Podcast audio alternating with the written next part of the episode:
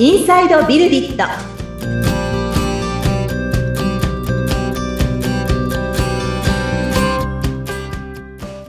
こんにちは。株式会社ビルディットの富田です。こんにちは。株式会社ビルディットでソフトウェアエンジニアやってます。佐野です。アシスタントの菅千奈美ですどうぞよろしくお願いいたしますはい、お願いします。よろしくお願いします。はい前回かなり盛り上がったところで終わってしまったんですけれども、す富田さんうんどのあたりを今回深掘りしていきますか、そうですね。あの、個別の技術の話もいろいろ出てきてはいたんですけれども、ええあの、今回佐野さんが、まあ、今回で一回、こう最終回といいますか、ははいい。で、あの、区切ろうかなと思ってたので、まあ、せっかくなので、そのゲームエンジニアっていうんですかね、ゲーム開発から入ってきて、えーウェブに入ってきてっていうところをまた改めてちょっと振り返ってみていただきつつ、まあ、この間の、まあ、個別技術の話に入っていってもいいんですけれども、はい、ウェブ開発結局どうよみたいなうん。お話ができるといいのかななんて思うんですけど、いかがでしょうか？はい。さんどうですか？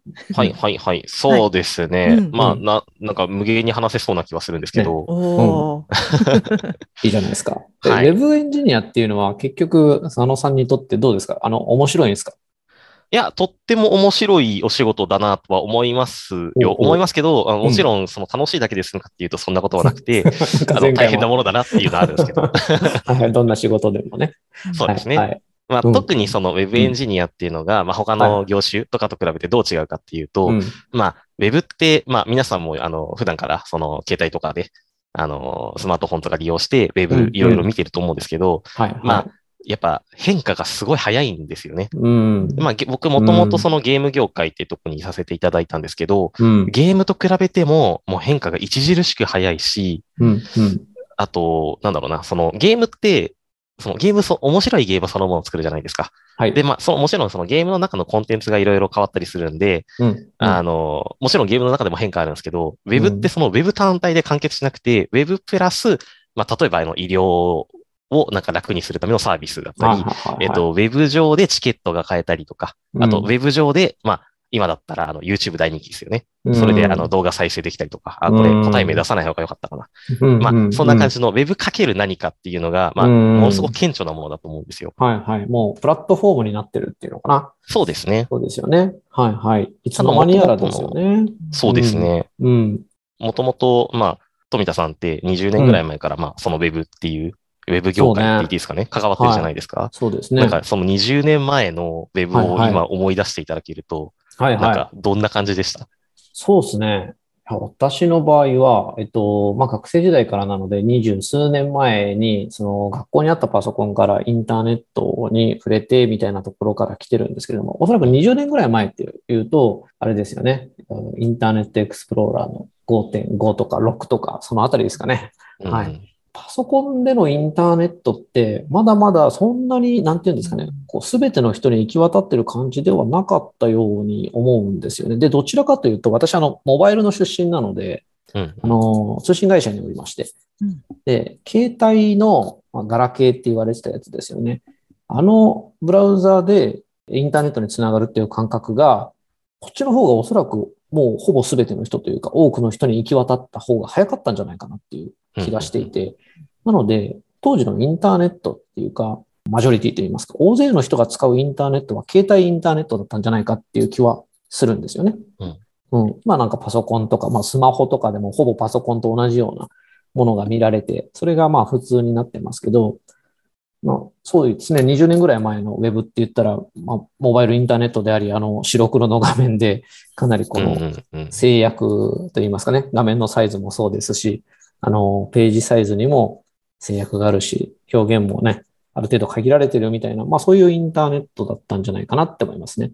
うんうんはいうんうん。ありがとうございます。まあ僕も、まあ、その小学生とか、まあ、ちっちゃい頃から、えっと、インターネット自体には触れてたんで、うんなんか、なんとなく感覚としてはわかるんですけど、うんうんまあ、その利用者目線でのインターネットしか分かってなくて、はいはい、はい。開発者目線だとまたちょっと多分見方が変わるじゃないですか。ああ、そうだよね。20年前の開発ってなんかいかがでした？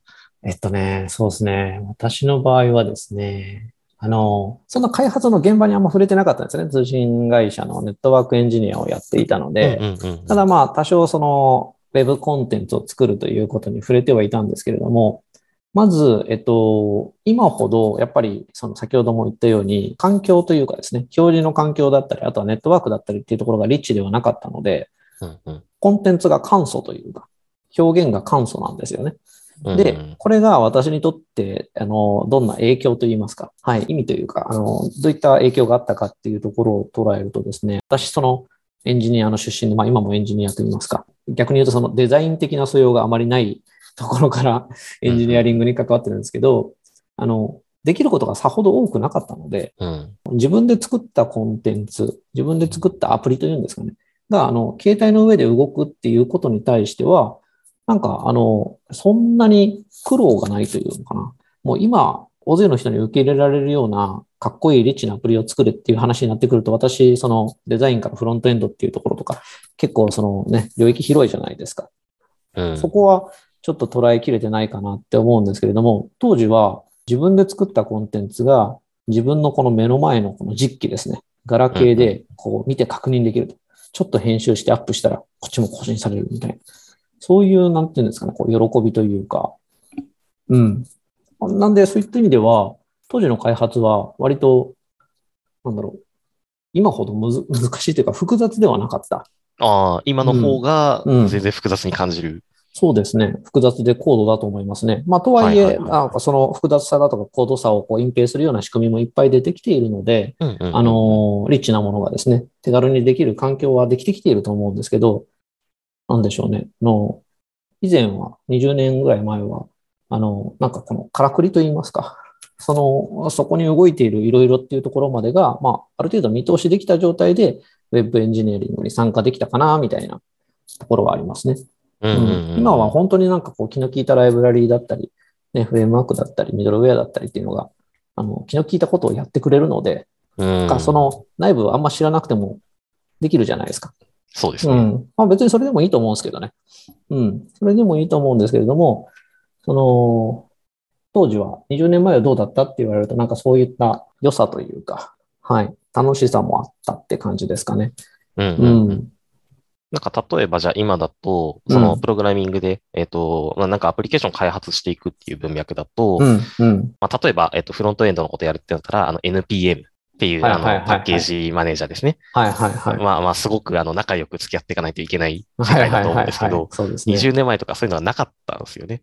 えっと、いや、途中からね、出てきてましたよ。あそれこそあのねそ、の昔からあったんですね。あの、いわゆるパッケージマネージャーですよね。それ、言ってるのは。パッケージマネージャーは、あの、いろんな言語でサポートがあったので、うんあ、の、それこそ当時は、例えばまあ CGI といいますか、ウェブアプリケーションを書くときにパールとか使ってたりはするわけですけれども、うんうんうん。はい、あの、パールでもありましたし、途中でもあの、PHP とかも私使ったりもしてましたし、あとまあ Java とかもね、普通にあの、なんですかね、オープンソースでいろいろって感じではそんなにはなかったかもしれないですけども、でも2000年代の前半ぐらいから、あの、Java で使えるオープンソースのあのフレームワークだったりもありましたし、なんかそのパッケージ管理システムもありましたので、うんう。ん。なので、まあその当時からいろいろ出てきてはいましたし、うんあの、そういったエコシステムを利用する上で、こう、気をつけないといけないことというんですかね。はい。まあそんなに根本は今も変わんないと思うんですけど、でも、NPM とか使うとでかいですよね。はい。んなんか、パッケージ JSON にこれ書いてインストールとかすると、おなんかすげえノードモデュールの下にいっぱい入ったみたいな、ありますよね。そうですね。うんもうノードモジュールはでかすぎて目を通そうとするとちょっと疲れちゃうので。ええって。うんうん。ね。いやー、うんそっか、でも20年前って2000年なんですね。なんか今僕90年代を想像してたんですけど、そんな。年月ってることにびっくりしちゃいました。そうそう。まあなんだかんだでね、ガラケーもカラーになってましたよ。カラー液晶でね。あそうそうそう。あ、時が進むのは早いなそうですね。第三世代携帯電話とかが出てきた頃ですね。はい。そうですね。まあ、でも富田さんが、うんその20年前からの変化っていうところで、まあ、うんいろいろと、あの、細かくは変化感じることはあると思うんですけど、まあ、うん実は根本からは変わってないんだっていううん感じで。うんで、僕はそのうんウェブには、まだ開発者としては3年ぐらいしか触れてきてないんですけど、あ、そっかそっか。そうですね。そうなんですよ。でもその3年間で、うん。まあ、あの、かなり変化激しいなって思うんです、思っちゃうんですよね。はいはいはい。どんなところがですか？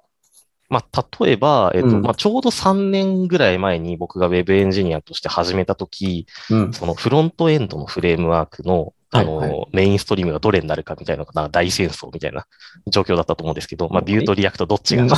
今もうあんまり変わんないみいや、たいな。今はだいぶ落ち着いたと思いますよ落ち着い。てきてる。はい。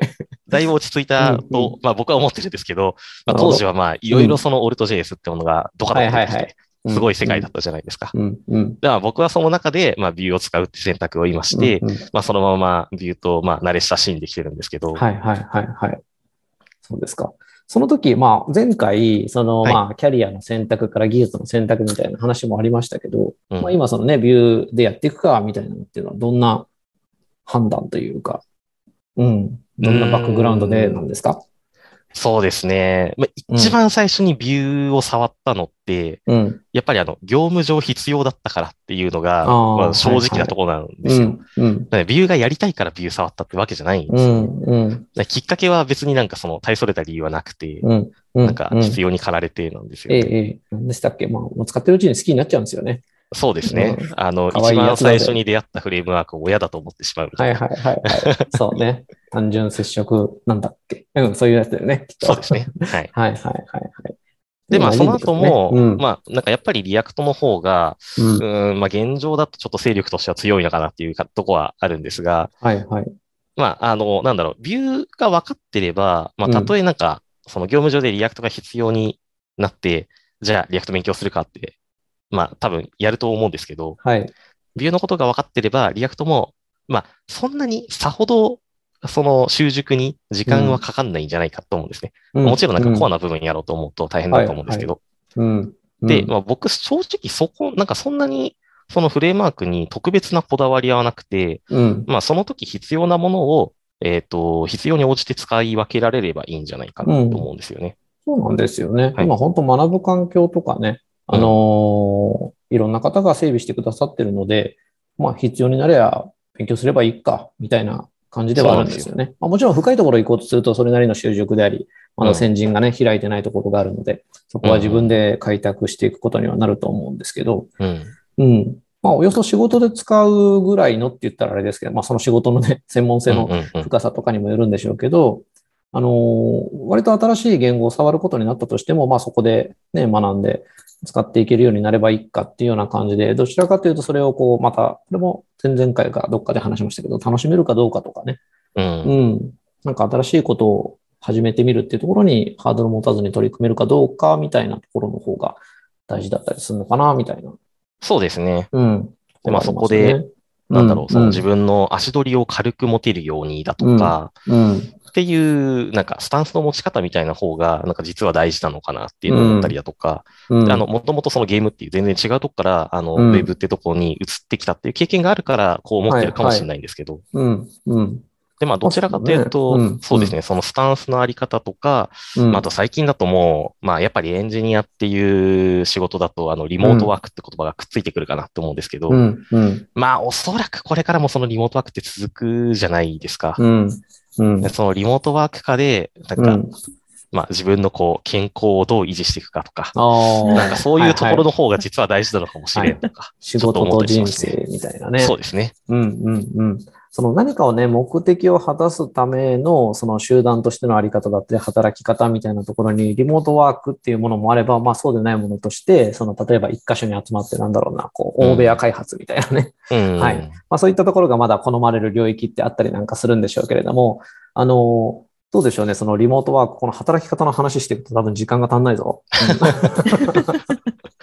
うんリモートワークっていうところで、要は、あの、どこからでも働けるっていうことは、なんかそれをこう、ね、みんなができるようにして環境が整っていった先の社会っていうのは、結局、そのエンジニアがどこにいても働けるっていうような環境がこう、コモディティ化していくっていうことになり、まあ結果として、あの、まあ私たちと言ったら同じ仕事になっちゃうかもしれないですけども、ソフトウェアエンジニアとしての、そのフィールドがですね、まあ、ももちろんその日本国内だけにとどまらないというか、うん。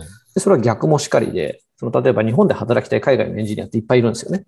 うんうん。うんうん。まあそういう人たちとも、まあ一緒にチームを組んでいくっていうような世界ですよね。まあ、そこをこう、私たちはこう受け入れつつ、まあもうすでにそれは始まってるわけですけれども、うん。まあそういった社会に向かってるんだろうなっていうところは感じるところはありますけれども、どうですか？そのグローバルとか、はい。そういうなんか海外で働く、あるいは、うんうえーん。海外のエンジニアと働くみたいなところに関して、佐野さんどんなこと考えてますか？ああ、そうですね。まあ僕はなんか別にその、なんか、まあ割とこう英語に、うんあ。の、アレルギー感じちゃうみたいな方もいらっしゃるじゃないですか。うんうんうん。で、まあ僕その多言語に対しては全然そのアレルギーはないんですけど、うんとはいえまあそんなにしっかり勉強してるわけじゃないんで、まあ得意ではないんですよね。うん。まあただ、最近だと、まああの、いわゆる翻訳ツールがすごい優秀なんで、そうですよね。まあなんか意外とこう、その辺活用していけば、まあどうにかなるんじゃないかなっていうぐらいの見方はしていて、うんうん。で、ただ、でもそうですね。まあちょうどここ最近ニュースで見たんですけど、うん。あの、まあやっぱり日本語で開発の情報を、え開発ドキュメントを仕入れようとすると、うんどうしても一歩遅れたものを見なきゃいけない。うん。うん。あの翻訳がどうしても遅れてしまううんで。っていうのは、やっぱり仕事をしていても感じるので。まあ、英語だけは、なんか、うんまあ、第二言語として見れないとあかんのかなっていうのは、もう常々課題感としては感じてます。うんうん。そうだよね。そうですよね。そのソフトウェアというか、そのね、サービスとして使われるマーケットが、例えば日本に限られているもので、そこの最先端でやっていくんだったら、日本で、しかも欧米や開発で、うん。マーケットとそのマーケットに関わる人との間でものすごく密なコミュニケーションを取りながらギュッとやった方がひょっとしたら早いかもしれないですけれども、うん。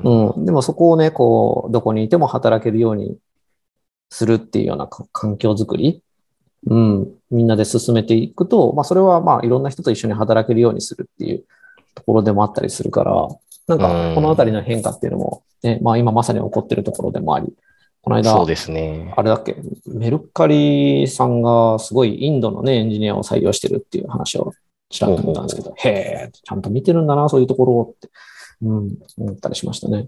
あの、ね。弊社もね、うん、あの、いった、そういったオフア開発というんですかね、海外のエンジニアの方と一緒に動いたりすることもあったりなんかしますけれども、ううんん。うん。その辺のその制作の現場っていうのもね、どんどん変わってきてる感じはありますよね。そうですね。うんまあでもやっぱりそういうオフショアの現場とかを見ていると、うん。あの、プログラムそのものには問題は多分ないんですけど、うん。コミュニケーションであったり、あの、うん自分たちと違う文化の、えっ、と、ドメインの知識を得る必要があったりとか、っていうところで苦労されてるのを見るので、うん、まあそういう、なんだろう、お互いのことを理解する力というか、まあそういうところが結局求められてくるのかな、みたいな。ことを感じてますね。うん。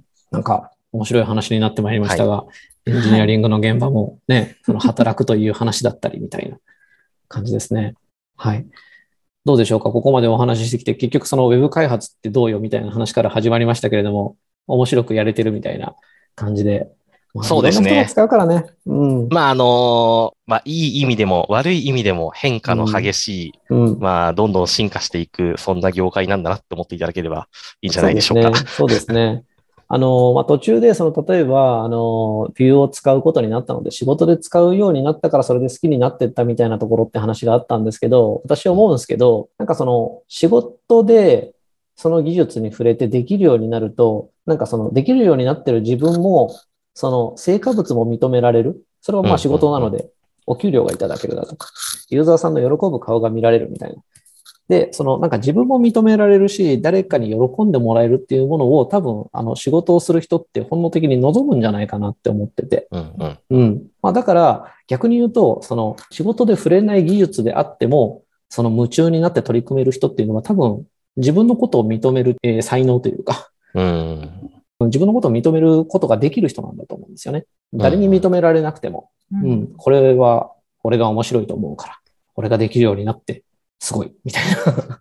まあそういうのもすごく一つの才能というかね、うん、あるんじゃないかなって思うんですけれども、一方でやっぱこう仕事でそれに取り組めることで、まあ自分をこう褒めるというか、自分を認めることができるみたいな、うん、そういう捉え方もあるのかななんていうふうに思ったりするので、あの、キャリアの選択だったり、技術の選択だったりっていうのは、その自分を認めるっていうところのこの経路がどうなってるかみたいな話にもなっていくのかななんていうことをさっき話をしていて感じました。うんうん。はい。といったところで、はい。だいぶ尺を使ってしまいましたが、ねえ、うんなんかあの、まだまだいけそうなんですけれどもね。はいはい。一旦佐野さんはここまでということになりますけれども、またね、機会があったら、そうですね。はい出演していただきたいですね。ぜひぜひう。ん。はい。どうですか、富田さん、エンジニア同士のお話って面白いですか？はい、面白いですよ。はい。なんかね、二、はい、人の世界がね、広がっておりました。はい、すみません、今回菅さんほとんど入って。いいです、いいです、大丈夫ですよ。はい。番組を聞いて感想やご質問、お問い合わせなどがありましたら、番組説明欄に富田さんの会社の URL を記載しておりますので、そちらからお願いいたします。佐野さん、富田さん、ありがとうございました。はい、ありがとうございました。